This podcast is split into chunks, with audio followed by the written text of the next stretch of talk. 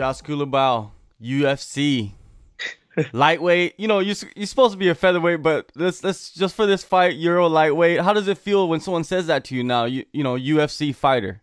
Uh, um, just hasn't sunken in yet, man. Honestly, hasn't hasn't hasn't sunken in yet. Uh, everything just feels like normal, just training. Um, there's just it just like everything seems so crazy at the moment. Like I've got to go through all this paperwork and yeah, and and tra- all the training on top of it. It doesn't it, it hasn't to me nothing feels different besides people congratulating me before I've even won. Where if I was fighting locally, you know, they'd wait till after I won to congratulate me, but they already seem to be congratulating me on just making it to the UFC. So nothing's nothing's different, man. Honestly. You know, you've been working so hard for the last couple years just to get to this point. Now it's like you're at the beginning of your career. Do you feel like this is the start of your career now? Um, for sure, hundred percent. This is this is where I'm going to make the biggest statement. I've got the most eyes on me. You know, this is where I'm going to make the most money. Um, it's yeah, it's it's definitely the biggest. It's the beginning of my career, and it's going to be the, you know, every fight from here on out is going to be the biggest test. Throughout the years, you've won the Hex Fight Series belt, Diamondback yep. belt, yep. Super yep. Fight belt, and you know you're undefeated as a professional. But as an amateur, you did have one setback. I want to go back to that because you know you fought at welterweight. You know at was, uh, what is it, Cage Conquest three. What is yeah. the story behind that? There's got to be something right there. So that that was actually not um that was actually not the heaviest that I've fought at. I've actually fought at at a catch weight of 82 kilos. So I'm basically when I was around 15, 16, I was like pushing nearly 100 kilos. I think it was like 95, 98 kilos. And I just started training and I dropped the 10, 10 15 kilos, got down to 80 kilos. And my coach just wanted to um, get me a fight at the time because I, I seemed to be doing very well in the gym. So, yeah. So I started fighting at 80 kilos. But the going back to the, the fight at uh, Cage Conquest, you know, fighting at 77 kilos, you know, had no, uh, what is it? Like no knowledge on anything, like dietary wise, like knowing what to eat, you know. Like I still remember after that that weigh in, driving home from the weigh in, me and my brother both fought on that card. We were having Nutella sandwiches on the way home. That that was our that was our re our refuel. You know, it's so bad thinking about it now, but we didn't know any better. We literally had Nutella sandwiches on the way home after making weight.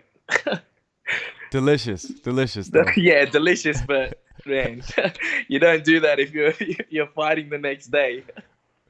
So, what did you learn from that experience? You know, of you know, you don't know nothing about diet. You know, uh, you, you're per- performing in the cage. It must have not been up to your potential. No, I was for someone that's that fights at featherweight now, I was carrying a lot of fat at 77 kilos. Literally, I, I would just wouldn't eat dinner and just wouldn't eat dinner, and I, I just wouldn't eat the day, and and um, uh, I'd make weight. That that was basically it, you know. So I didn't really cut weight for 77 kilos. Um, but yeah, all, all the, the, the dietary stuff I've learned through just experience myself. Read up some some books, you know, watched a lot of um, other fighters what what they what they tend to eat. So yeah, just knowledge, trying to figure out my own what works for me. On top of that, did you uh, get like a professional to help you out with your diet? Have you done that recently? No, you've no, been doing it all no. on your own. I, have been doing it on my own. Besides my last fight for um for super fight, I, I had jo- uh, Jordan Sullivan, Jordy Sullivan on um the fight dietitian he helped me out, cut 66 kilos. You know, felt pretty good making the 66 kilos. Um, yeah, that that was the only time I've ever had any help. But you haven't, you don't need no help this time because you're fighting. Nah, yeah. no, I, I'm, uh, I'm happy. I'm happy fighting upper weight class. It's, it's nice. It's nice. you just gotta clean it up, right? Just get it clean, but the portions are good. Yeah, that's it exactly. And yeah, I'm not too. I'm not draining myself. I'm not killing myself. It's always for me to make the 66 kilo division. It's always you know the last two, the last three kilos. Those are the ones that suck, because usually I, I could diet down to 70 kilos, you know, so it's less. I could diet down to 69 kilos, but yeah, the last two to three kilos suck for making featherweight. Super fight that was almost a year ago. And you know, when we talked last, you said outside of camp you like to focus on skill set or particular techniques. You know, what have you been working on outside of camp? Um, I've actually been doing a lot of grappling lately. Um, a lot of jiu-jitsu. You know, everyone's playing those, those leg lock those leg lock games, playing all these 50-50 leg lock games, the heel hooks, all that stuff. It's become a trend, so I feel like I needed to catch up on that stuff because I've sort of neglected my jiu-jitsu for a long time. So, been been mucking around with playing with the legs, um, and yeah, just having fun with the training, having fun with the training. Have you went outside of Australia in the past twelve months just to train and kind of get different looks? Uh, no, not really, not really. Um, we get a few. The gym that I train at, we always get tourists coming over and staying in Bondi Junction. So they they we got quite a few tourists coming in, and some of them are pretty good training partners. Like they all got different styles. So that's the only the only training that's changed pretty much. It's like get random people to come in. That's it. You, I seen you working at Legends. Uh, is that the main gym right now, or is it just one of the gyms that you've been visiting? That's just one of the gyms that I've been visiting. So it's basically I do all my training at Igor's, and then I, I head to Legends for like a couple of sessions here and there with uh, Alan Philpott, who's um, fighting for that one contract, one Warrior Series. Yeah. Um. How is it training with Alan Philpott? He has a lot of experience. He has big yeah, fight experience.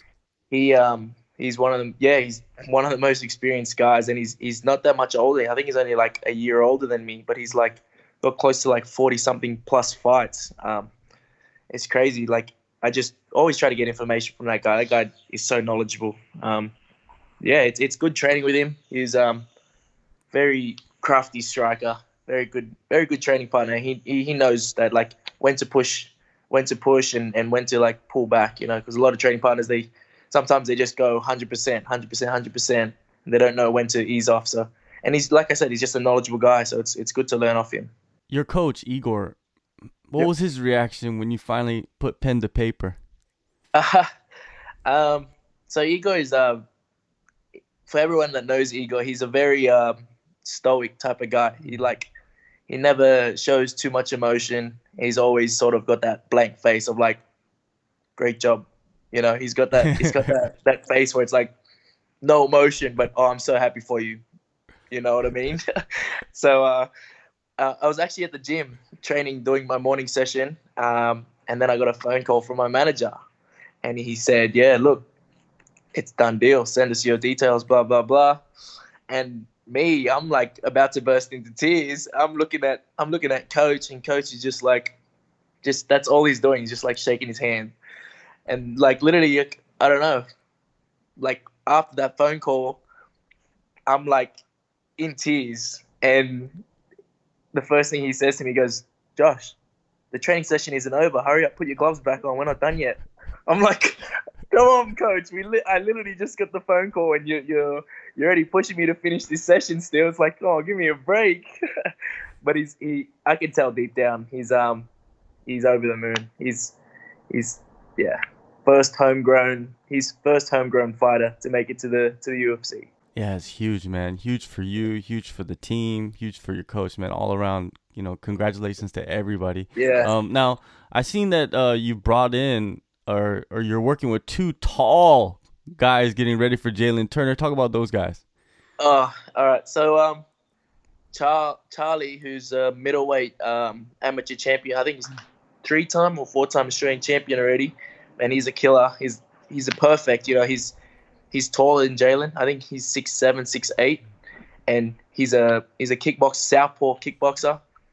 You don't get, get much like if you're trying to imitate somebody that can strike like that. You know, you you gotta exaggerate a little bit. So we got someone like that, which I'm, you know, very grateful for. And then I have um, Joel Kendrick, who's actually um, who's actually trained with uh, Jalin before.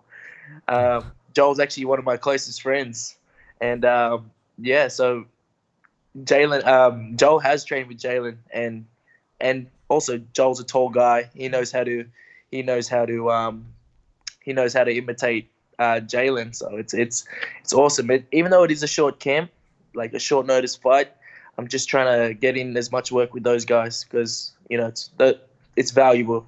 As much as I'd like to be training with guys my size, it's not happening. I've got to get ready for a guy that's you know what another five inches taller than I am.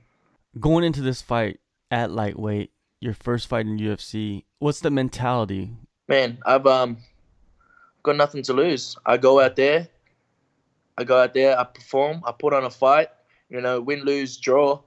I'm gonna show. I get to show everyone what I've been saying from the beginning is that, you know, I, I belong there, and I, I, can, I even at lightweight I belong there, and I, I'm gonna show everybody that that everybody that was supporting me that they were right. That I, am gonna go out there, put on a performance, and you know, either way, it's it's gonna be a, a crowd pleasing fight. Or you know, last year I remember that you signed uh, a management deal with FRM, right? And yeah, and yeah. I expected you to be signed with the UFC not much later after that, right? What happened with yeah. that whole situation?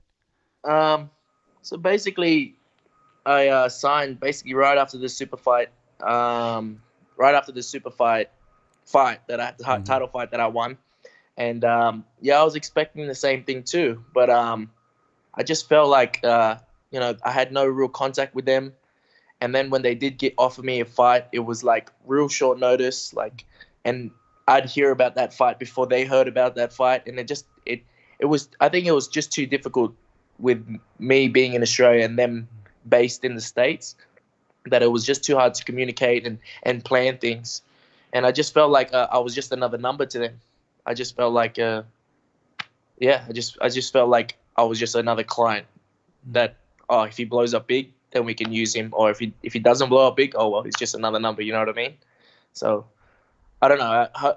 If if if it, if I was living in the states, maybe it would have been different. But I think because I was here in Australia, that it made it a bit hard.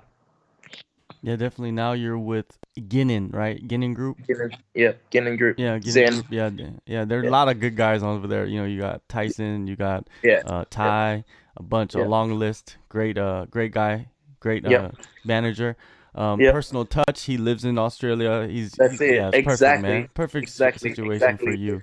That's one of the now, things that that you know attracted me to is that he did live in Australia and that you know we could communicate properly. You know.